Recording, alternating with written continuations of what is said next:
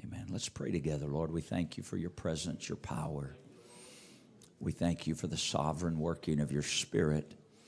We thank you for the privilege of giving. We give not because you need, but we give because it's more blessed to give than it is to receive. And we worship you because every good gift that we have has come from you anyway. I pray, receive this offering today as worship unto you, for that's what we desire it to be.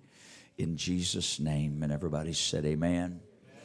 God bless you as these men wait upon you today. Amen. I'm going to. Um, I'm going to turn off one of these lights because it might make things a little clearer there on the wall. I want to talk to you a little bit about a facility. We've been praying, we've been praying and looking, and so I, I sort of gave you some teasers that we might give you a few updates today, and so I'm going to do that. Um, I'm going to give you the really short version. I'm going to do my best to give you the short version. Uh, let me start by saying this everything is not final yet. Okay? Uh, we are waiting. Uh, we are waiting to hear back. There are three different. Uh, there are three different church organizations involved, and um, one of them, uh, their local leadership, and by that I mean like their local uh, church governing leadership, which is based on the west side. Uh, they have a presbyter and a board that's. they have 100% approved the go forward they now have to take that and they have now submitted that to their national board. Their national board has to approve this transaction that we are proposing. And um, we have confidence the Lord is at work here. And here's the short version. Last May, I was having a cup of coffee one morning with a young man here from the church. And uh, before we went to our jobs and and uh, anyway we finished and it was there on Tieton by where the old Ace Hardware was. Anybody know where that's at? Ace Hardware, Joann's Fabric, and Goodwill all right there. And so we finished our cup of coffee, and that Ace Hardware was empty because they'd moved up across the street. And I said, Hey, let's go look in that building. Maybe that building, that old retail building, could be converted and we could use that for a church. And so, because we need more room. And so uh, I went over there, looked in the door or looked through the windows and stuff, and there's poles everywhere that look like they probably wouldn't move. And I'm like, yeah, no, that's not going to work. We're not going to do that. And so we were walking back to the coffee shop, and I looked across the business parking lot and the road, and there's a church up there on Tieton. And I saw a sprinkler out in the yard. And I told the young man, I said, hey, that sprinkler's going, there's a hose. Somebody sat that out. That's not an automatic sprinkler. I said, let's go up there and see if we can find who put it out and ask some questions. And so we did. We jumped the retaining wall, ran across the street, and got up there, and I met the pastor. Said, Hey, any chance you might be interested in renting this building if we wanted it? He said, Well, actually, we may be selling it. I said, Is that right? He said, Yeah. He said, You want a tour? I said, Please. And so he gave us a tour right then. We walked through the building. It was very gracious. Matter of fact, that pastor has come and joined us uh, two or three times for Saturday morning prayer when we've met here since then. He has remarked about how moved he's been by our spirit. And so when we walked through the building, uh, he said, Hey, we're working with another church right now that we think may be buying it. So right now it's, I said, Hey, no worries, understand. Thank you for showing me. And two weeks later, he called me back and said, Hey, um, no update, but I wanted you to know I hadn't forgot about you.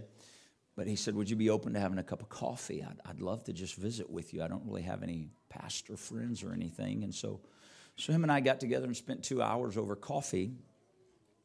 And he made this statement about the building. He said, The other church that's looking at it, he said, I can't share that right now, but he said they have architects and engineers that are looking at this building here on Tieton to make some changes to see if it would work for them.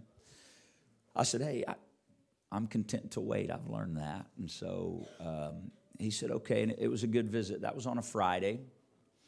Um, it was probably June by that point.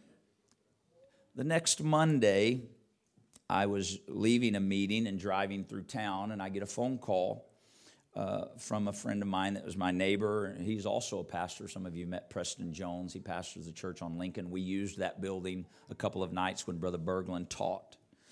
He calls me. He never calls me. That's not an hyperbole. He never calls me. He always texts. For him to call, something's up. Like, so I answered the call right away as I'm driving down the road, hands free in my car. Don't judge me.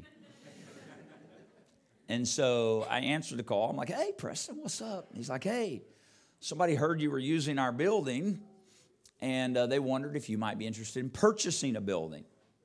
I said, well, we might if it, I, I, said, yeah, tell me about it. And so he told me, he said, you know, this youth pastor I used to work with, his wife called me, said they may be selling their building, want to know if, you, and I said, well, yeah, we'd be interested. I should share my information or send me theirs. Or he says, yeah, yeah. I said, well, do you know where it's at? He said, yeah, I do. I said, well, can you tell me? And he said, Yeah. And so he told me where it was. And I said, Preston, I'm driving by that building right now. He said, Are you serious? I said, I'm serious. Matter of fact, I just turned in the parking lot. I'm in the parking lot now. He said, Really? I said, Really? He said, I'd go knock on the door. I said, I am. and so, and there's no exaggeration there at all. And so I walked up, knocked on the door, and the youth pastor's wife that had called Preston, that youth pastor came to the door and opened the door for me. And I said, Man, Preston just called me. And I was, he goes, Oh, wow. Well, come in. I went in, he took me in. He said, Here's the pastor, introduces me to the pastor in his office. We talked for a couple of minutes. And uh, he says, You want to see the building? I said, Yes. He gives us a tour of the building. Deja vu. And so I tell you how my mind works. In the back of my mind, I'm thinking, Lord, we just wanted one. Maybe you're going to give us two. I don't know. but uh, so we tour the building. We go back. Now it's just the pastor and I, and we sit down in his office. And he says, We're working with another building right now. So even the congregation doesn't know we want to sell this property yet. He said, But the building we're working on, he said, right now we have architects and engineers looking at it. True story. I said, Really? He said, Yeah. I said, You wouldn't happen to be working with, he goes, Yeah. I said, Look, I got to stop you. I didn't know that, but when you said, architect, see, it, it, didn't take a lot of discernment to pick that up, did it? You heard me say architects and engineers. That's exactly how it happened for me. When he used those same words, I said, He said, Yeah. And so I told him the story. He said, So you've met him? I said, Yeah. He calls him and the other pastor, Mike, says, I, I wanted to introduce Joel to you. Joel, I wanted to introduce you to him. I can't believe you met him. This, is, this has got to be God. Both of these other pastors are saying, if this happens, this is a miracle. Well, their plan was to swap buildings. Uh, but the reality was, for the one congregation on Tieton, they really didn't need a building of the size, and financially, it wasn't probably going to be able to work. And so I said to them, I said, what if we did a three way swap? What if we gave the church on Tieton our building here? This church, other church building, got the Tieton building, less the difference of what we gave up here. And we got that other church's building, less the difference of what we gave up here. And they both looked at me and said, Can you do that? I said, Well, I, I, you know, I think maybe we could. And a little time went by. They had to ponder over that, and they came back and said, If you think this can work, we think we'd like to try this. And so we all toured each other's buildings, and last Monday, about 12 of us sat down uh, with a real estate attorney just to find out how feasible is this. And he said, Yeah, we can do it, and gave us some pointers and some guidelines and ways to do it. And um, so to God be the glory. We were waiting on Friday night. Um, my wife and I, our family, Elder Flowers, uh, we also had a few others uh, from here. Elder Flowers had Joel and Debbie Hart with him, who assist him, of course. We had the Rodriguez and the Charles go with us uh, because, of course, they do a lot. And the Charles, we want them to see how the Sunday school would work and stuff like that. And, uh, and Brother Joel Garcia went with us because he helps a lot with the facility. We wanted him to see some facility stuff, and he's got a lot of knowledge that way. So, anyway, we walked through it, and, and we're going to share a few pictures with you this morning. A picture's worth a thousand words, somebody said. You guys said, thank God. So, so what you see here, I, I know that's not the brightest, um, but this is the foyer. Okay, this is when you walk in, so it's got a big foyer. Um, and then the next picture is looking from the other direction back toward, you can see the entrance right there where those doors are. And then you can see the doors into the sanctuary there off of the foyer. I'm sort of blocking some people over here, I know, but. Uh, so then this is the sanctuary uh, from the platform, uh, looking back. I'll get over here out of the way. Uh, this is the sanctuary from the platform looking back. And then if you flip, we're looking from the back towards the front. Um, the, the A frame can make it seem a little like, well, is there any more room? I can tell you right now, there's 155 chairs on the floor in the building right now, and they have some aisles that are this wide between the rows. Well, you know we don't work that way. Um, but and then they have a big old platform. You can't hardly see it, but it's in the middle there. They have this big, huge platform built with a camera standing on it right in the middle of the room. We would get rid of that. We know feasibly they have had, with the way they set up, they've had 210 seats on the floor without trying to pack it in. Um, we've looked at things. Uh, I've gone through the building now three times, and we've looked at things, and we believe that we could we could definitely get 220 on the floor without a problem. And I think we could probably get as many as 250 on the floor without anybody going, man, this is crazy. We're like holding our knees against our chest. We wouldn't do that. Uh, but we think 250 is probably feasible on the floor without a problem. With some modifications, there's a huge platform.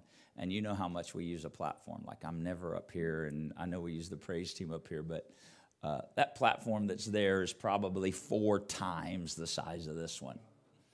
Yeah, we don't need all that. And so we would probably cut that back a little bit. And I was talking to the pastor about that. He's like, I never need all of it either. I don't know why we never thought about just taking it back. But we could do that and probably gain a couple of more rows as well that could get us maybe even as many as 280. I don't know that for sure, but so that gives you an idea of size. Um, sorry, we don't have pictures of the downstairs. We had a few, but they were just sort of spot pictures and wouldn't give, really give you a feel. I can tell you right now, downstairs, those of you know downstairs in this building, the fellowship hall in this building, not counting the classrooms or the kitchen, is like 609, 615 square feet in that fellowship hall down there. The fellowship hall, not counting the kitchen or the classrooms there, is just shy of 1,300 square feet. So almost double, a little over double what we have right now downstairs. The other thing that's there is all the way down one whole bank of walls downstairs, there are five classrooms, five individual classrooms. Uh, Brother Joey and Sister Stephanie Charles were like kids in a candy store. Uh, you know, and so it, it, was beautiful and a nice storage closet for supplies for the Sunday school classrooms. And uh, so, anyway, uh, it's there. I'll tell you where it's at because I know that's the thing in the back of your mind. Uh, and, and let me say this I realize there may be different questions along the way. Look, we don't have all the answers yet, okay? So please don't come ask me questions. yet.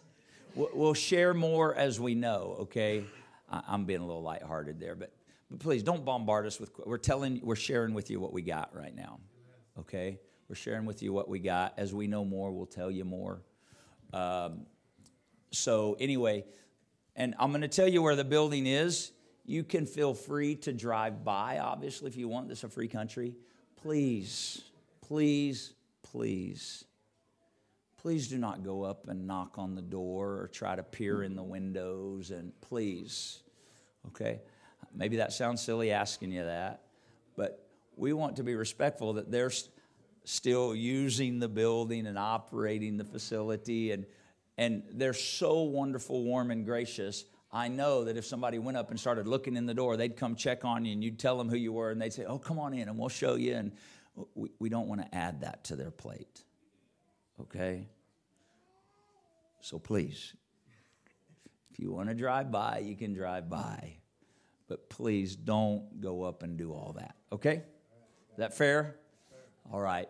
Uh, so the building is right in the heart of Yakima. Uh, it is on Nob Hill and Cornell, right in the center of Yakima. For all of you frequent Dollar Tree visitors, it's right there beside it. Everybody's like, oh, I know where it's at now. There's a church there? Yeah, yeah, you've just been going straight to Dollar Tree. Amen. That's funny. But it's right in the center of town. Um, it has a paved parking lot on the front and the back of it, with right at 80 parking locations. They said they've never filled it up. Um, and so we, we will see what the Lord will do. Amen. And um, it will be nothing short of a miracle. I believe Him directing our steps. We couldn't have orchestrated this if we'd tried. It just started with a sprinkler out in the middle of, well, really, it started with people praying. And then one day, on the right day, having coffee, there was a sprinkler on a lawn. And so we thank God, and we'll just see what happens. Amen? Um, the, the church that we shared with you there on Nob Hill, and we are ready to go. Okay? We're waiting on the other element that we shared, uh, and that is um, the church on Tieton communicating with their national level, which is in Houston. We believe that got submitted last week. And so we, we don't know what that timeline looks like. We're just waiting. Okay? Once they say the word and say, we have approval, we'll go right back to the real estate attorney, say, hey, draw this up for us so that we can get this done legally, get to the title company, get things in order, and we'll see. Um, I, I hate to give timelines because that gets us in trouble, but if I had my way, we'd be there by the 1st of April. But we'll just have to see what the Lord will do. Amen. So, now let me say this. We, I'm excited. But don't think for a minute transition doesn't have bumps in the road. Amen? And so we have to determine and remember hold on we are the body of Christ. And how foolish would it be that in the midst of God miraculously providing us a facility that we've waited and prayed for, how foolish would it be that something along the way in transition could possibly bring an offense to somebody? I know it's hard to think that could happen, but I've witnessed it before. Well, what about the color of the curtains? Are you kidding me? That was a made up example. I'm not saying that's happened. Okay. But we're excited by it and believing God for it. I believe Elder and Sister Flowers are going to share uh, this news with them today. There are questions about what does that look like. Uh, Elder and Sister Flowers and us, we remain in regular communication. We're aware that our decisions are not just affecting uh, one congregation. And so uh, we anticipate it's quite possible that we may go into that facility as a single congregation um, because of the capacity. And so we will just keep following after the Lord, waiting on the Lord in that. Amen. Aren't you thankful for the body of Christ? Praise God. Praise God. Any just like you feel like, man, there's a really, really, really pertinent question that he didn't answer? Sister Mary. There is not a baptistry. That's a very pertinent question. There is water up on the platform, uh, not on the platform, but there's. We've dealt with that. I'm not doing that again. No, there, there is water ran to the platform they originally had a leak, so they took the baptistry out and they used like a. Um, Brother Jacinto and I have had practice now. Thank you, Brother Jacinto. They use a, a blow up hot tub, like from Costco, like a nice, not like a blow up pool. It's, it's a nice, they use like a blow up hot tub when they're going to do baptistries. They blow it up, put it right at the front, fill it up with water, and they do baptisms there. I we'll cross that bridge, but it's definitely a need. That's a. Any other burning, pertinent questions? Okay. I, I will say this the building is turnkey ready. Okay, you remember many of you were here when we moved into this property. We've done a lot of work on this property, as you know, a lot of work on this property. This building, we go in, it's ready to go. They have taken care of the building, they have upgraded the building, has a full kitchen, has a nice full kitchen they have taken care of the property. It ha- oh, this I know you'll love this. My wife was thinking this over here. See, I we communicate after 32 years almost. We she was thinking this. Upstairs there are only two bathrooms. They are single bathrooms. There are two single bathrooms. But when you go down the short flight of stairs, there are two more bathrooms. The men's bathroom has four stalls in it, and the ladies' bathroom has three. So we'll have a total of four separate bathrooms. And so, whereas now we just have three individual.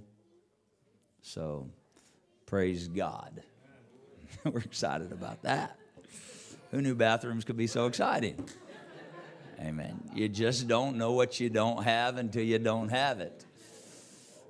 Amen. God knows, doesn't He? And I'm going to tell you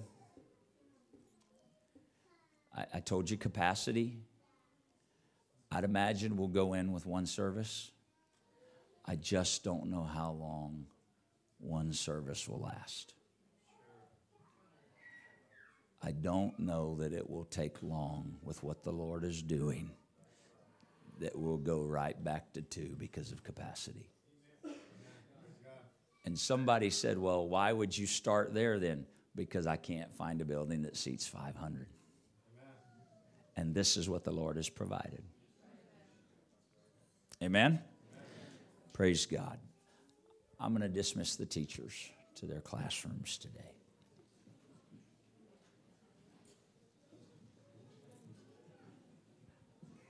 Amen.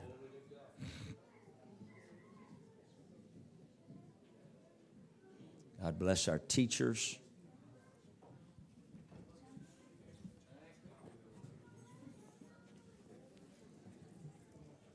Amen. I do want to say thank you to all of the parents and otherwise that drove yesterday and all of the youth who made the trip to Pasco. Appreciate our young people very much. Also, should let you know I'm not like drinking coffee along the journey here. If you're like, man, Elder's getting really comfortable, he's just carrying his coffee to. this is water. I'm just. It's just convenient to fill the cup with water and carry. So, not that you all would judge me. I just didn't want you to think, well, you know, elders got coffee in the sanctuary. I'll just carry coffee in this. No, no, no, no. We don't want coffee all over the floor. So, amen. I've got a, I've got a dry throat. So, amen. Oh, we better dismiss the children. We have classes for children downstairs, 2 to 12. They will be blessed. They will receive ministry of the word. There will be kids their ages all together, and they'll have a great time.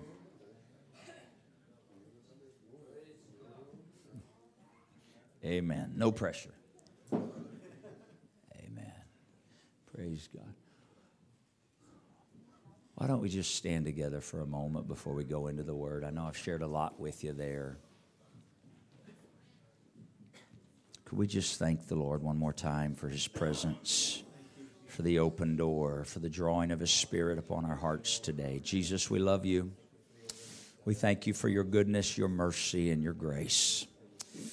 I thank you, Lord, for every soul in this room. You know each and every one by name. You've numbered the hairs upon our head your love toward us is unconditional.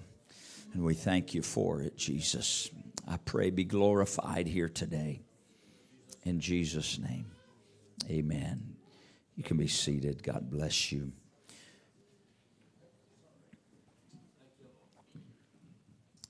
Obviously, with what we've just talked about, we are in a time of transition. We've been hearing about that a little bit, haven't we? And, um, you know, change is a wonderful thing most of the time. And change can be exciting. You know, it's it's funny thing about vacation.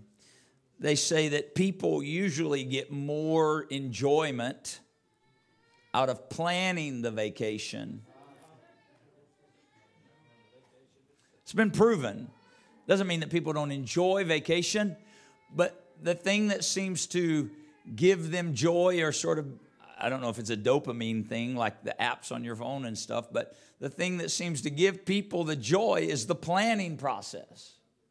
I keep thinking, I wish my wife would get the joy of the. I always plan all the vacations and stuff. She, she loves hearing about it. She loves it when I'm planning. Um, but you know, with change, change can be really exciting. It's like, oh, something new is happening, something, and and when we go into those, when we go into change, stay with me. We're we're, we're going somewhere here today. When we go into change and transition and we talk about that, it is exciting, new chapter, new, but there's also unknowns, right? And that's part of the excitement sometimes. Man, I just can't wait to see. I can't wait to the unknown. But then sometimes the unknown becomes like, oh no.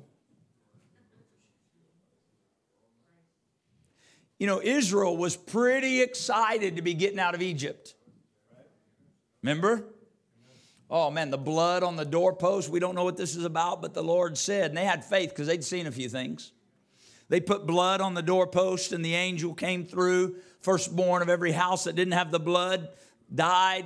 And Egypt said, Get out of here. They didn't have to lift a finger to get out. Egypt said, Leave and take everything, get out.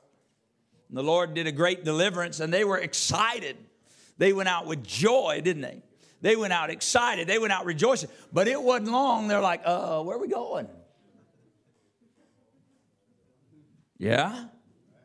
Where are we going? And uh oh, then it wasn't long. Egypt's coming after us. Ah! And what went from joy and excitement went to uncertainty and fear in a hurry, didn't it? It's human nature. The moment we stop trusting Him. They get to the Red Sea. And you know, it's funny. I don't have an ulterior motive in this, but this is just a reality. When it got a little ugly, when they get to the Red Sea and Egypt's coming close, what did they do? They started bashing their leadership. Like I said, there's not an ulterior motive in there, but nobody's bashing on us. I'm not saying that. I'm not trying to. But right, they're like, Moses, what are you doing? Why'd you lead us out here to die? At least in Egypt. Well, man, a few days ago, Moses was all that in a box of chocolate. But he knew it wasn't him, it was the hand of the Lord. It was the hand of the Lord. It wasn't the man, it was the hand of God. They weren't really attacking Moses, he was just someone that they could look. But it was God they were having issue with. God, you did this? As though God didn't know what he was doing. We're fickle, aren't we? And so we've got to learn this about transition. Now, this is broader than just a building, by the way. We've got to learn this about transition in the kingdom of God.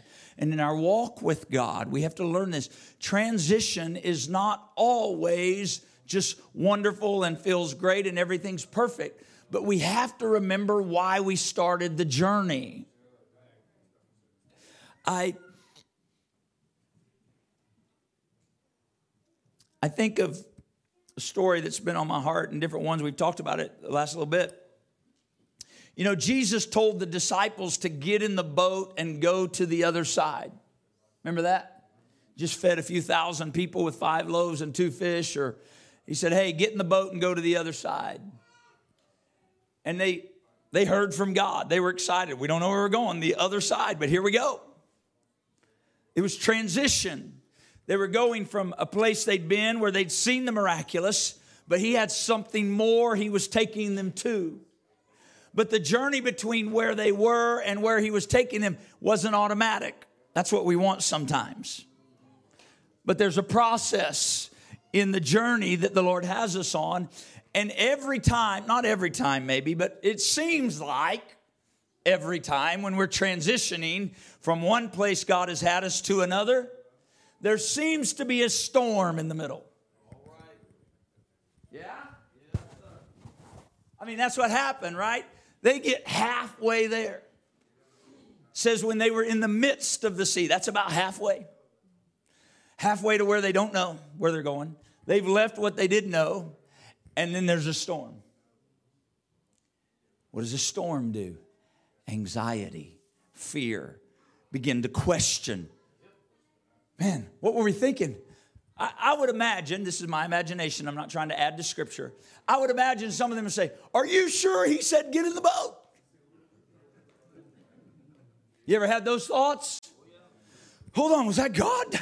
I mean, it sure seemed like it when I started, but whatever I'm dealing with now, I don't know. Human nature. Fickle. Starts looking at the circumstances, starts looking at natural things, starts looking at things that we see with the natural eye and forgets no, no, no, no, no, no, no. I heard from God. I have direction from God. Nature, nature may not agree, but I know what God said. I have spiritual direction there will be storm. Don't you know the children of Israel, they headed out of the wilderness or out of Egypt. They're excited. Praise God, I'm coming out of bondage. You didn't tell me I was going to be in the wilderness. I just heard promised land. Isn't that just like us? I just heard promised land. Why didn't you tell me about journey? Well, because if I tell you about the journey, you won't make it. What do I mean you won't make? You'll choose not to make the journey. You and I would sit there in human reasoning going, hmm, I don't know. I don't know. What you promised me sounds good, but you're telling me I got to do this and I got to go through this and I got to endure that and I got to, oh man, I don't know. You know, maybe I can just endure right here where I'm at. That's what human nature does.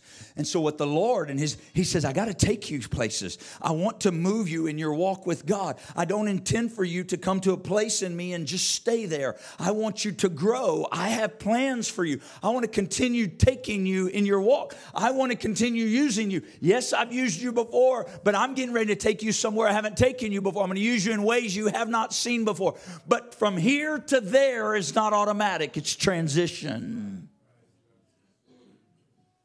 and there's almost always a wilderness or a storm.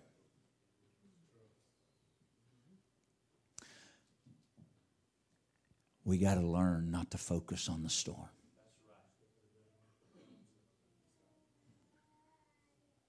Now, watch. Second Corinthians chapter 3. I want you to see something here. Bishop referenced this a couple of weeks ago when he, he was here, and I, I sent the I sent that link out from that service. It was the 1115 service, I think, a couple of weeks ago or last week. I lose track of time. And he referenced us being living letters written and read of men. He didn't read, but he referenced this. I want you to see it here in 2 Corinthians 3. Paul's asking the question he said, Do we begin again to commend ourselves, or do we need, like others, letters of recommendation to you or letters of commendation from you. He said, Hey, do we need some letter? Verse 2, he said, You are our letter or epistle, written in our hearts, known and read of all men. Verse 3, For as much as you are manifestly declared. Now, we can read that and pass over that, but I want to make sure you see what the Apostle Paul's saying. We talk about manifestation Something being made manifest is revealed and seen by others. It's made manifest. This is the scripture said of the Lord Jesus Christ, He was God manifest in the flesh. What was that? Read that in 2 Timothy 3.16, right? 1 Timothy, 2 Timothy. 1 Timothy 3.16, we read that. And so he said he was God manifest in the flesh. How did people see God? How did God manifest himself to mankind?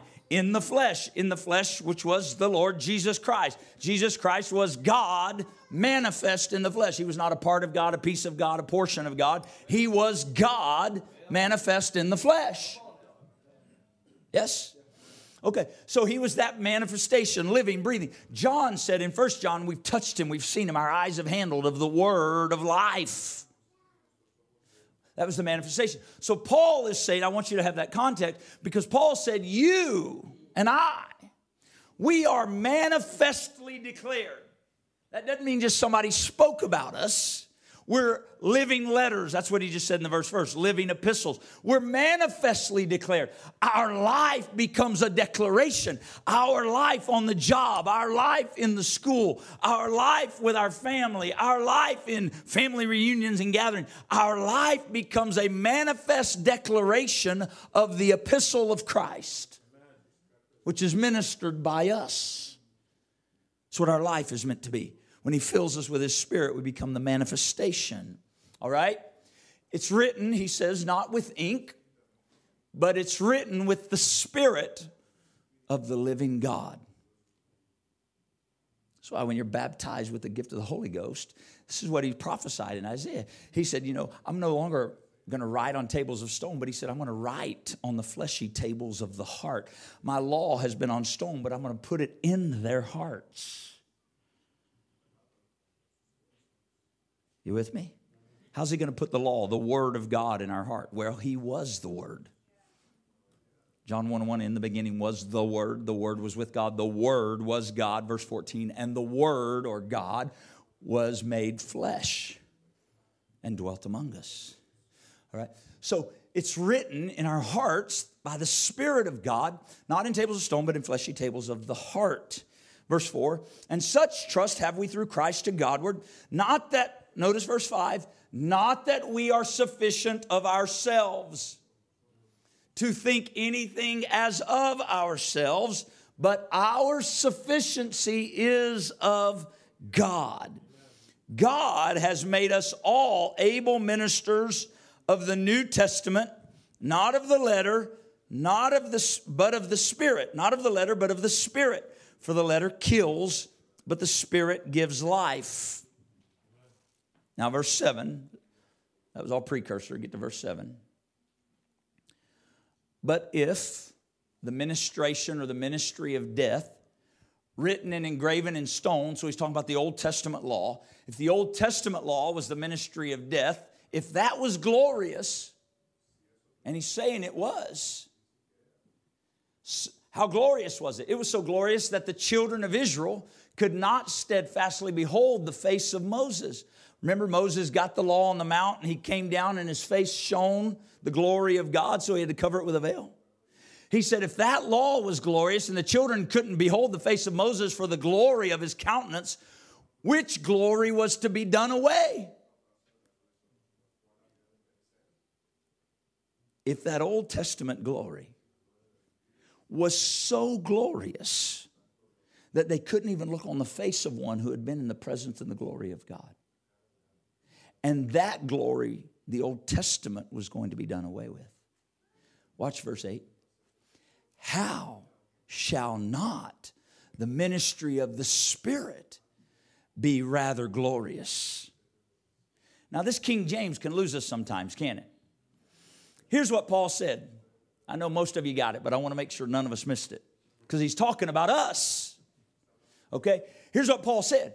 He said, you're living letters written by God, when you received the baptism of the Holy Ghost, when you were buried in Jesus' name and your sins were washed away in the name of Jesus Christ by the applying of the blood of Jesus, and you received the infilling of the gift of the Holy Ghost like they did in Acts 2 and Acts 8 and Acts 10 and Acts 19, you received the baptism of the gift of the Spirit of God, the Holy Spirit, the Holy Ghost. The Spirit of God comes and dwells in you. He begins to write on the tables of your heart.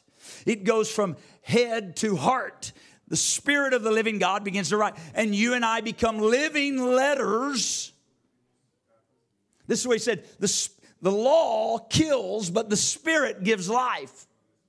You who were dead in your trespasses and sin, has he quickened or made alive together. How did he do that? By the indwelling of his Spirit when you receive the baptism of the Holy Ghost, you receive the resurrection and the life. Amen? And so he does this. And so Paul said, Hey, you became a living letter. When the Spirit of God came and dwelt in your heart, Brother Martin, you became a living letter, and now he's writing. Now, is he done? No, he's continuing to write. Your story keeps getting written. That's what uh, Bishop referenced a couple weeks ago. He's still writing chapters, pages, right? And so he's still writing, but it's the Spirit of God that's writing now. The Spirit of God that's writing now. And he says, hey, if that Old Testament law written on tables of stone was glorious, and it was, how much more, how much more these letters of the Spirit? How glorious are they? Now, here's the question Who are they? Who? It's us. We're the letters. And Paul said, if the Old Testament was glorious, if the glory that came with that law was something, what in the world is going on in you that's filled with the gift of the Holy Ghost who's a letter? How glorious is that? What's happening? The glory of the Lord is trying to be revealed, manifestly declared through living letters. Not about us. Our sufficiency is, this is what Paul's saying. Our sufficiency is not of ourselves. We're not going, wow, we're glorious. Look how glorious we are. No, no, no, no. The sufficiency isn't of ourselves, it's of God who dwells in us, that's writing on our heart. And so people see us and go, How is it this? I don't understand. You seem to be, well, we go, Well, it's not me, it's this treasure that's in this earthen vessel. That's what Paul said when he said, This treasure, that the excellency and the power may be of God and not of us. A living letter. You with me? Okay, that's what Paul said. So now we all understand. And he said, So the ministry of the Spirit will be much more glorious. For if the ministry of condemnation be glory, that's the law, much more does the ministry of righteousness exceed in glory. For even he, even that which was made glorious, had no glory in this respect by reason of the glory that excelleth. For if that which is done away, the law, the Old Testament, the Old Testament, if that which is done away was glorious, much more that which remains is glorious. Now skip down to verse 17. So that was all foundational. We're going to move quick now. So you have this picture of who we are and who we're meant to be when we're filled with the Spirit of God as living letters manifesting the glory of God. Now, watch what Paul says. Now, the Spirit, which Spirit? the Spirit that writes on the tables of our heart. Who is that Spirit that writes on the table of our heart? Well, thank the Lord for the scripture. It tells us who that Spirit is. The Lord is that Spirit. And where the Spirit of the Lord is, there is liberty. Next verse. But we all, everybody say, we all.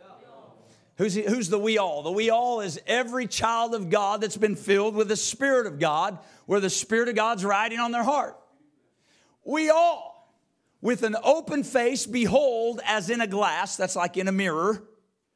We all, with an open face, beholding as in a mirror the glory of the Lord. Watch what happens, watch what happens. This, you guys like, man, it took a long time to get here, but I need you to see context. We all are changed. Everybody say changed we all are changed. That doesn't say we'll be changed. Paul is saying, hey, this is something that's already happening if the Spirit of God has filled your life. This is something that's already taken place if the Spirit of God came into you and you're letting Him ride on the fleshy tables of your heart. You've been changed. But change is not once and done. We are changed into the same what? Aha we are changed into the same image from glory to glory, even as by the Spirit of the Lord. This is how God intends, this is his design and plan to work in our lives. It's constant change. Paul in Romans 12 used the word transformed. He said, Be not conformed or shaped by, molded by. Don't be conformed to this world. But he said, Be transformed by the renewing of your mind. That word transformed there is metamorphosis. It's a Greek word that we use, metamorphosis in biology, how a butterfly, right, a caterpillar goes in a cocoon, gets in there for a few days, and come, or however long, and comes out as a butterfly. Metamorphosis, change from one image to another. That's the same Greek word that Paul used when he said, be transformed, be metamorphosized. Your image changes. How does it change? It changes by the renewing of your mind, he said. Well, what's the re- that word renewing actually should be in English would be renovating. That means a tearing down of some things and a rebuilding. Tear down old way of thinking, build a new way of thinking. What does that? Do we do that by book learning? No, no, no, no, no, no, no. The Spirit of God does that. The indwelling Spirit of God says, and we're like, why did I think that was okay? Well, because I used to be an old man, but I've been transformed by the renewing of my mind. That's why the word repentance is literally a change of one's mind, is what it literally means in Scripture. Repentance is metanoia, a change of one's mind. The repentance is what brings transformation. And so, Paul, back to Second Corinthians, Paul says, we are changed into the same image from glory to glory, from glory to glory, from glory to glory, from glory to glory. There's this ongoing progressive work of the Spirit of God that should be happening in our lives. Transition. And so, you know what? Almost I'd almost say always, but I just don't know that I can. Almost every time the Lord says, Brother and Sister Santos, it's time to go on to another glory. I don't mean leave this world. I'm not prophesying death here. Just in case, don't. Where you've been living, where you've been walking in the Spirit, it's glorious. But I'm ready to take you from that glory to another glory from glory to glory. But here's the deal it's exciting, but usually there's wilderness or storm from glory to glory. You guys thought I forgot about that storm stuff, didn't you?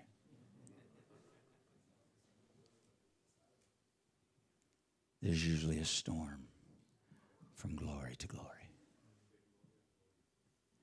I can look back through my short 53 years of living and I can look at places, some of the hardest and darkest parts of my life. And I can look at the before and the after. And I've come to learn He's just taken me from glory to glory.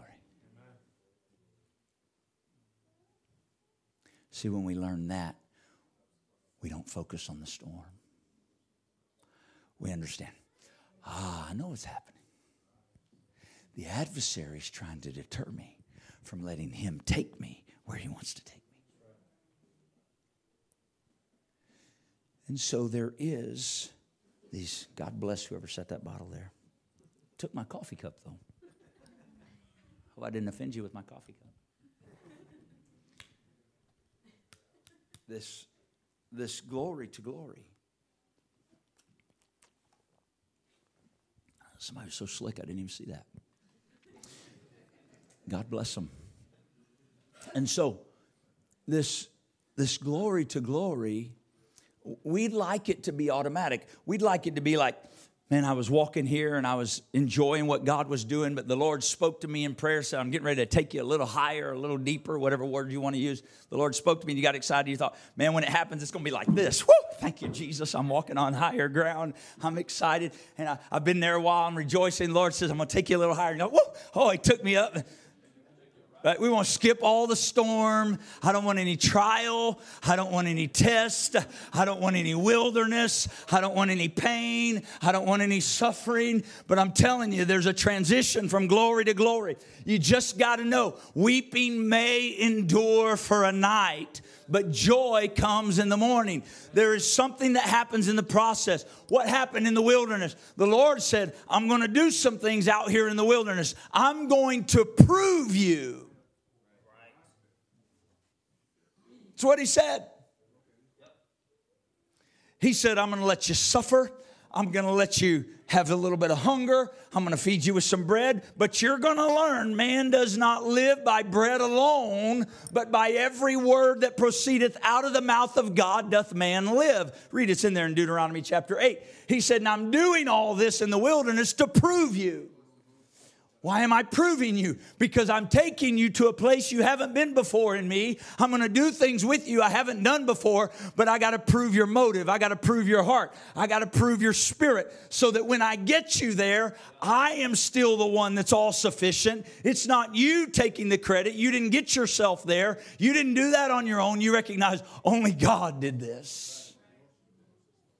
From glory to glory.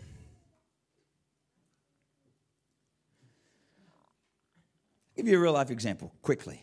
I won't tell you the whole story. We don't have time, and most of you have heard parts of it anyway. It was, it was 25, 26 years ago, right at 26 years ago, almost, probably 25. I think about kids' ages. About 25 years ago, I, I walked away from my job managing Walmart stores. The Lord had dealt with me, told me it was time to do it. I was excited, changes coming. God's leading us somewhere. Praise God. I was already working with the church. We were doing things with youth across the state. And uh, we were excited about that. And we thought, man, this is great. I was working 65 to 75 hour work weeks. That's not an exaggeration. That was consistent 65, 75 hour weeks as a Walmart store manager. I'm like, man, praise God. I'm going to get down to about a 50 hour week job. I'll really be able to pour myself into ministry like I haven't before. I'm excited about this. And I knew the Lord was, He told me to leave. I'm excited. I'm 26 years old still young and dumb. If you're 26, I'm not saying you're young and dumb. I was. I was. Sorry, I realized how that might have sounded. I was. Okay? Cocky as could be, you know, right?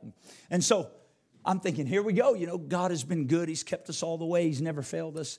And here we go. And, and He never has failed us. And I thought, man, wherever we're going, this is exciting. This is exciting. Little did I know what the next four years were going to look like for the next four and a half years. Most of the time, we didn't know where the next meal was coming from. I got a job for a short time, and then that job ended. I got let go, and shortly after, they closed the company down. And I couldn't get a job to save my life, no matter how good my resume was. I thought I had a good resume as a Walmart store manager. I started selling books door to door. I started working at a Kinko's co- copy shop. Now they're FedEx Kinko's, is what they call them now, but making copies for people eight bucks an hour. Told my wife, I don't know, we're gonna, we got a word from the Lord. Thank God for his words that keep us. We got a word from the Lord. Don't take any thought what you're going to eat or what you're going to drink. I know the things you have need of before you ask. And so we stopped buying groceries. Didn't have money for it anyway, so that was easy. true story. It's a true story. And I'm thinking, is this glory to glory? Because I liked it a lot better 65 to 75 hours a week at Walmart. Good money coming in. Matter of fact, the job that I lost that started this spiral, not the Walmart one, I walked away from that one under the instruction of the Lord. And it was the Lord, there's no doubt about it. But the day I lost that other job that started this spiral, is the same day we signed on how, purchasing a house. Yeah. Glory to glory. Here we go. This is glorious. Well, he said that the gloriousness of the Spirit was greater than of the law. And so there's this place from glory to, it's that two that can get us if we're not careful. And so I had to learn some things about the Lord said, I got to do this. When we came through that season, after those four years, again, I, you want to know all the story, come talk to me sometime. We came through that season not knowing where the next meal was going to come from, but food always was there. Sometimes it just showed up on the porch. Nobody knew what we were going through. We'd come out of a store one time and there was food sitting in our car. I, God does stuff, His business. And so He made a way. And so when we came through that season, we came through that season. I was praying one day and I said, Lord, I, I learned some stuff that was in me that I didn't realize was in me through that. Anybody know what I'm talking about? You're going through some stuff, and all of a sudden, some junk starts coming to the surface. You thought, oh man, I didn't know that was there. That's what the wilderness does. It's not God punishing you, it's God preparing you for the next glory. Because the glory we're being changed into is the same image of God. And no flesh will glory in his presence. And so he brings things to the surface to kill us. You heard me right. He's killing us. He's killing the carnal man. He's crucified. This is what the Apostle Paul was talking about when he said, I die daily. When he said, I'm crucified with Christ, nevertheless I live, yet not I, but Christ lives in me. And the life I now live in the flesh, I live by the faith of the Son of God who loved me and gave himself for me. I don't even live by my own faith anymore but it's a process from glory to glory. Now, you'll be just like those disciples in that boat. You can be out there going, oh, we're going to die. Some of you been there. You've been there long. Sister Cindy, been there long enough. She, she got some stories. I saw her giggling over there laughing. Most of you in this room have got these stories, right? Storm, and you're out there in the boat, and you're like, ah, Jesus, don't you care that we're about to die? Sounds sort of funny, but that's what they said. They went down and woke him up, right? In one passage, he was sleeping in the ship. They went down and woke him up, don't you? You know, isn't it interesting? They were in the midst of their storm and they were more worried about the storm. Jesus was there the whole time. Why didn't they go talk to him as soon as the storm started? Just like us well, let me see if I can get through this. See if I can make it by myself. Paul said, when he starts writing in your heart, when the Spirit of God starts working here, your sufficiency is not of yourself. And so he takes us from glory to glory. And the transition process, what does it do? It continues to remove self sufficiency, it continues to remove self dependence, it continues to remove self confidence. And it says, All of my hope is in you, all of my confidence is in you, all of my trust is in you. Anything good that comes out of this vessel is because of you. It's nothing I've done of myself, nothing I've produced of myself, but the Spirit of God is written upon my heart, and the Spirit of God is written on your heart heart and begins to witness to lives you come in contact with. And there's not a one of us that goes, I did it. But it's the process from glory to glory. Watch. We won't read the whole chapter, we don't have time. But go read chapter 4. But let's skip down.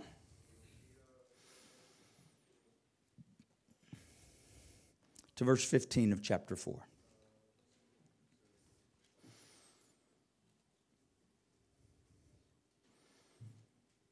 Maybe we should go to verse 7 just because. Sorry, Brother Jerry. We referenced this earlier, but I want you to see it in the Word of God. We have this treasure in earthen vessels, that the excellency and the power may be of God, not of us. Next verse. Here it is. We are troubled on every side. Sound like a storm, but we're not distressed. We are perplexed, but we're not in despair. Next verse. We're persecuted, but we're not forsaken. We're cast down, but we're not destroyed. Always, everybody say always. Always bearing about in the body the dying of the Lord Jesus. That's what's happening from glory to glory. How is it that we're cast down but not forsaken? How, how is it? Because the body is cast down, the, tr- the earthen vessel is cast down, but the spirit, the treasure, it's not. The earthen vessel's distressed. The treasure in the vessel, it's not distressed. That's the distinction that he's making in those prior verses. The one is what's happening to the earthen vessel, the other is the condition of the spirit, the treasure in the vessel. And so, what's happening to the vessel? The vessel is always bearing about the dying of the Lord Jesus. Why is this happening? This is why it's happening that the life also of Jesus might be made what? Oh, there's that word again. You are living letters manifestly declared. You're bearing about the dying of the Lord Jesus so that the life of Jesus can be made manifest. Where's it going to be made manifest? What? In our body. The life of Jesus manifests himself. Without the dying, it doesn't happen. And so the from glory to glory, that wilderness in the middle, that storm in the middle, all it's doing is it's causing the dying so that the life can be made manifest. Okay, now let's skip down to verse 15. For all things, everybody say all things. All things. You believe that? well, all things except this pain in my side all things are for your sakes. It's the word of God. Why? That the abundant grace might, through the thanksgiving of many, redound to the glory of God. For which cause, what's the cause? The glory of God. For which cause we faint not. Don't quit in your storm. Don't quit in the middle of the wilderness. Don't faint. For which cause? Why are we not fainting? Because we know there's a glory that we're, we're just from glory to glory, just from glory to glory. Which cause we faint not, but though our outward man perish, the inward man is renewed day by day, day by day, day by day. Last couple of verses 17. Watch. For our light affliction. Isn't it something your storm and your wilderness, when you're in the middle of it, it doesn't feel like light affliction, does it? It's like, who's this Paul guy? You're not going through what I went through. My affliction hasn't been light, it's killing me. See, Paul had been through enough to know. I mean, read his story. He's been in shipwrecked a few times. He's been beat with stripes a few times. He's in perils of robbers, perils of his own countrymen, perils at sea. Per- you read it, he's been through some stuff. And he's talking about all the stuff, and he's writing from a pretty good perspective here, experience. And he says, Our, he's including himself in that statement. He says, Our light affliction. If he can say his affliction was light, how could he call it a light affliction? He could call it a light affliction because he'd entered into the next glory. And he was like, oh, if I had to go through that again to get here, I'd do it all over again. It was a light affliction. Did I enjoy going through that season not knowing where the next meal was coming? I hated it. I hated it for my wife. I hated it for my kids. I hated it as a man, as a husband, as the head of my home. I hated it. I felt like I just, I, I hated it. Would I go through it all again? Absolutely, because of what it did in me. The four years where I thought I was losing my mind when I was battling depression, I didn't know if I was literally physically losing my mind. I didn't know if I could hear God, if I could hear anything when I was warring against confusion for four years. Would I ever go through that again if I didn't have to? I would choose never, ever, ever, ever, ever again. But now that God's brought me through, I wouldn't remove that element from my life because of what it did in me. It stopped me from leaning on my own thinking. See, He has to take us through things to get us from glory to glory. I don't know where every individual in this room. I have some of you. I know some of you, maybe pieces, but I don't know. And it doesn't matter if you're. How old are you, Jimmy? 15. It doesn't matter if you're 15 or if you're 75. I don't think anybody in the room is 75, but it, it, it doesn't matter. It doesn't matter. We all in our life, depending on where we are, it's right. I remember when I was 15. I really do. It's hard to believe it's been a long time ago, but I remember. I remember when I was 15 and some of the stuff I was facing in my life and in my home, it felt like the greatest storm of life in that moment. I just wanted to get out. I just wanted to eject. I was looking for the soonest path out. I was, I was looking for ways. I was trying to, I was, it was so much turmoil and fear and anxiety that I lived in at 15 years old that I, I just wanted a way out. So I, I understand when God's taking us from one glory to another, you understand God will use you if you're 15 or he'll use you if you're 6. He, he, and so you got to go through stuff. It's not like you get to wait until you're 45 and then it starts. No, the moment that Jeffrey that you said, God, if you'll use me, I'll, I'll, here I am. God said, okay, if you'll let me. There's going to be some storms. But don't worry, it's just glory to glory. I'm taking you somewhere you haven't been yet. Young people, hear me this morning. Everybody hear me, but young people, hear me. It can seem like, well, nobody really knows or cares. It's always about the adults. No, you face things too. We know that. We may not know all about it, but we know that. And it's glory to glory in your life too. The storm won't destroy you if you keep your eyes on the one that's taking you through the storm. Glory to glory. The enemy would like the storm to destroy you. But if you'll let God lead you through it, it will become a part of the living testimony, the living letter that you are. And this is God's design.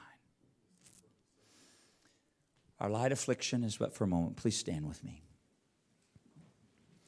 Our light affliction. Everybody say light affliction. Light affliction. Say it again like you believe it. Okay, good.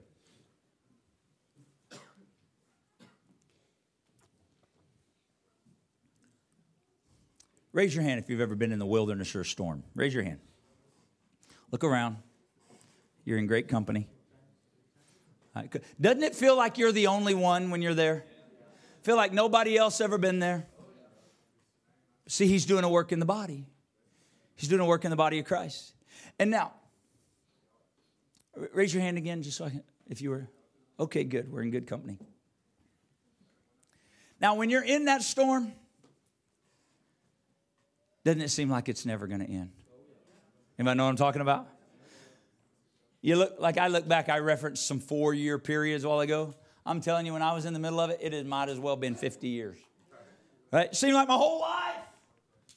It's never going to change. That's how it felt. Lord's talking to some of you right where you are right now. Never going to change. I, I just don't see any difference. I don't see any hope. All I see is storm. If I look left, if I look right, if I look front, if I look, back, it's dark. I am telling you, glory to glory. Stay the course. Stay the course. Seemed like forever. I just don't know that I can. You can endure. Stay the course. You're not by yourself. Your sufficiency is not of yourself. It's of God. Stay the course. He's taking you somewhere. And hear Paul's words. Our light affliction. Yeah. How long is it? It's for what? What affliction is he talking about? Oh, it's just for a moment. Well, we just all admitted we're in the middle of it. It feels like forever. It's the deception of the adversary, who, when you are in a storm or when you're in the wilderness, the adversary will constantly bombard your mind constantly bombard your mind. Something's wrong. You made a mistake. You're no good. God doesn't love you anymore. You can't do it. Why are you why don't you just throw in the towel and quit? Why don't you just go back to what you why don't all this negativity, the adversary trying to stop you because he knows I don't know what God's doing, but He's taking them from somewhere to somewhere else. And I got to try to keep them from letting God do what He wants to do in their life. And the only way I can keep God from doing what He wants to do in their life is if they will abort the process. So the storm, God uses it to prove you. But in the midst of the storm in transition, the adversary comes to try to get you to quit or go back. Jesus Christ came up out of the water after John baptized him.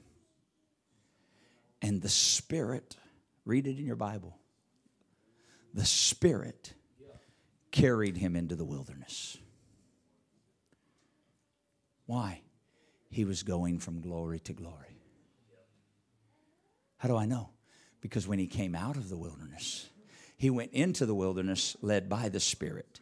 When he came out of the wilderness, he came out, the Bible says, in the power of the Spirit. And what happened when he was in the wilderness was the Spirit of God led him there. But what happened when he was in the wilderness? Satan came and tempted him. If you're the Son of God, talked about it before, but somebody needs to hear it again. Young, pers- young people, please listen. In the wilderness, the advocate, you look at what he said if thou be the Son of God, turn the stones into bread. If thou be the Son of God. What was, he, what was the temptation? Trying to get him to question his identity. If I can get him to doubt who he is when he's in the storm. And so you and I have to know. See, Satan's stupid. He just does the same thing all the time, so we know what he's doing. We're not ignorant of his devices, Paul said. And so he'll come to try to get you to quit. You just got a purpose. No, God, it's taking me somewhere. I don't know how, but he does. I don't know when, but he does. I don't know where, but he does. He has not lost control. He has not lost sight of me. He is not going to stumble and fall and make a mistake. He knows what he's doing. I'll not give in to the noise of the adversary and quit. I'm going from glory to glory. I'm going from glory to glory. What God has begun in me, he's going to finish.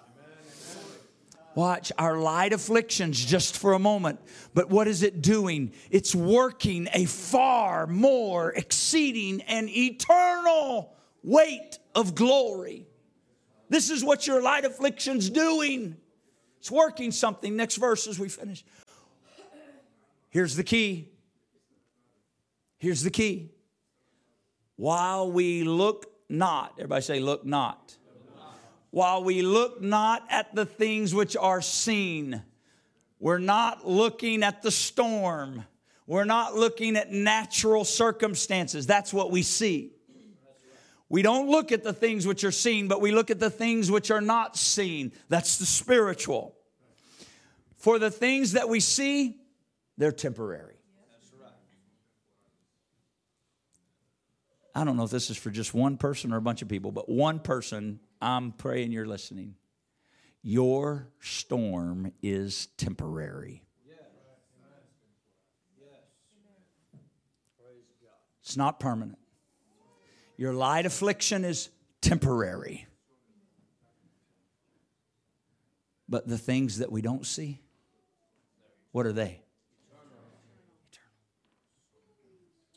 They're eternal. What God is working in you is eternal.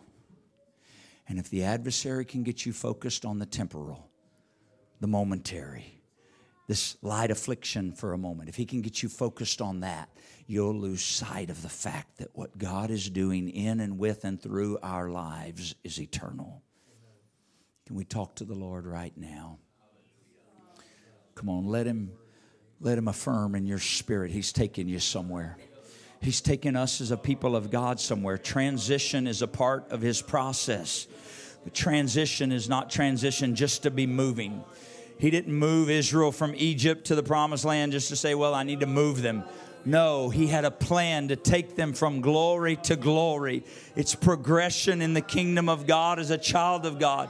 And each one of us, as living letters of God, as living letters of God, known and read by men, he's saying, I got to take you from one place to another. You just got to know there will be some things along the journey. Don't get focused on the storm, don't get focused on the light affliction. Understand it's a movement from glory to glory. And what I'm working in you is a far exceeding weight of glory. Have your way in us, Lord. We submit to your process. Have your way in us, Lord. We submit to your process. Come on, can you confess that to Him? Would you be willing to communicate that to Him in your own words? God, I trust you with the process. I'll not abort the process, I'll not bail out. I believe in what you're doing, I believe where you're leading me. I have a confidence in your spirit riding upon my life, God. I submit to your riding, I submit to your leading, I submit to your working, God. Take us where you want us to go, lead us by the power of your spirit. Instruct us in the ways of your word and let your will be wrought through us as the people of God as you change us into the same image.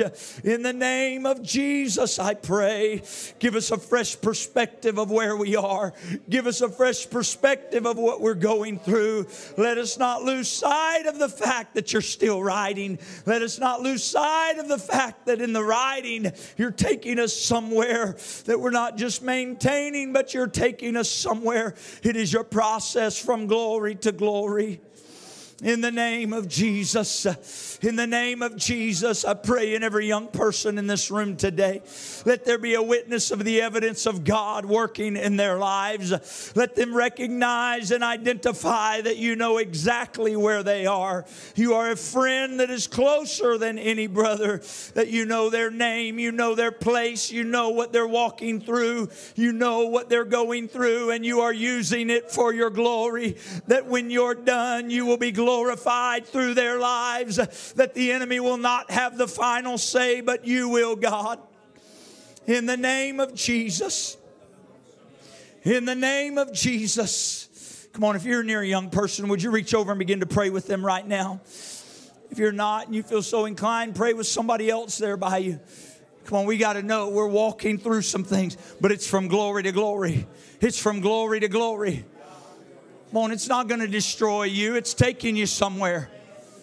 Come on, God's not going to let you be destroyed if you'll trust in Him and look to Him. Come on, He's taking you somewhere.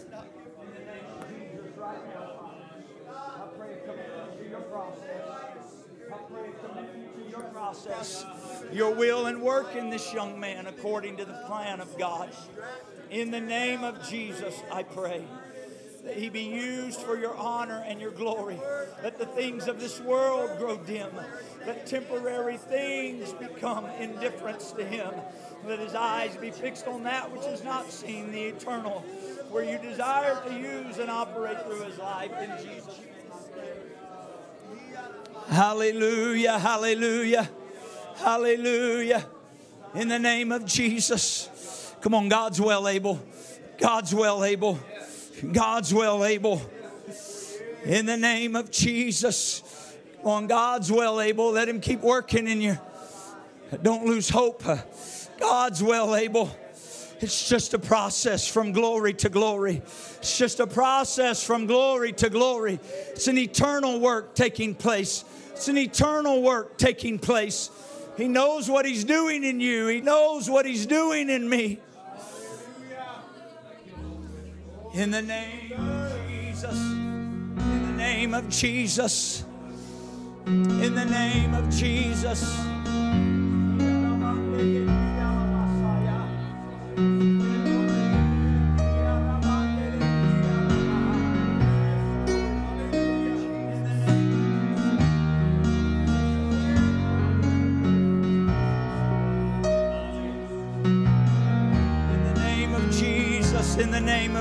Jesus, in the name of Jesus. Hallelujah. Come on, he knows what he's doing. You look in that story when the disciples are in the boat going to the other side. They saw the miracle of thousands being fed with bread. Have you look in one of the Gospels, when they got to the other side, they got to the Gadarenes or Gennesaret. It's where the man with legion was. All the devils in the tombs, cutting himself, running around chained. It's where he was. They went into a dimension of the supernatural they'd never seen before. They were going from glory to glory. You search and you look, the name of that city actually means the end of the reward. They were going from glory to glory. There just happened to be a storm in the middle. There just happened to be a storm in the middle.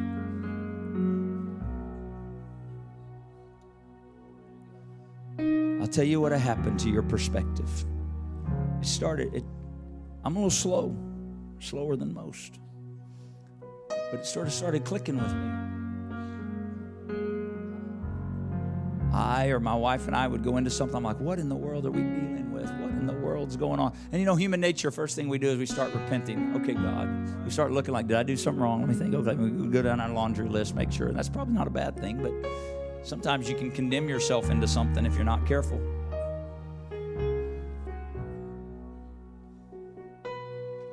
But my perspective has changed. And so now when I start going into something, I'll check my spirit with the Lord for sure. But then I'm like, okay, Lord, whatever you're doing, I trust you. I wouldn't choose this, but you know what you're doing. And clearly you're taking us somewhere, and I want to go. I don't want to shortcut the process. I want to go where you're taking me. And so if this is the way we're going, I trust you, Lord. Let's go. Let it have its let the wilderness have its work. Let the storm have its work. Let it do what it's supposed to do in me, God. But I'm staying the course. Amen. We got to determine that in our spirit. Can we worship the Lord right now before we go today? Come on, worship the Lord. I trust you, Lord. Come on, He's never lost sight of any one of us. We may not see Him through the storm, but I promise you, He sees us. We may not see Him through the circumstances, but I promise you, He never loses sight of us. We may not even hear His voice in the middle of it, but I promise you, He hears our every cry. He doesn't lose sight, He doesn't lose hearing. He always knows where we are, even when we may not know where He is. Come on, you can trust Him. Stay the course. We worship you, Jesus. We thank you, Jesus. We magnify you, Lord, and we give you glory today. We trust in the work of your Spirit in our lives. We trust in where you're leading us and how you take us there. We just want to see your glory made manifest. We want to see your glory made manifest in the earth. In the name of Jesus, we pray, let it be. In the name of Jesus, we pray, let it be. In Jesus' name. In Jesus' name. God bless you today. Walk the road. He's with us. Greet somebody. You're dismissed in Jesus' name.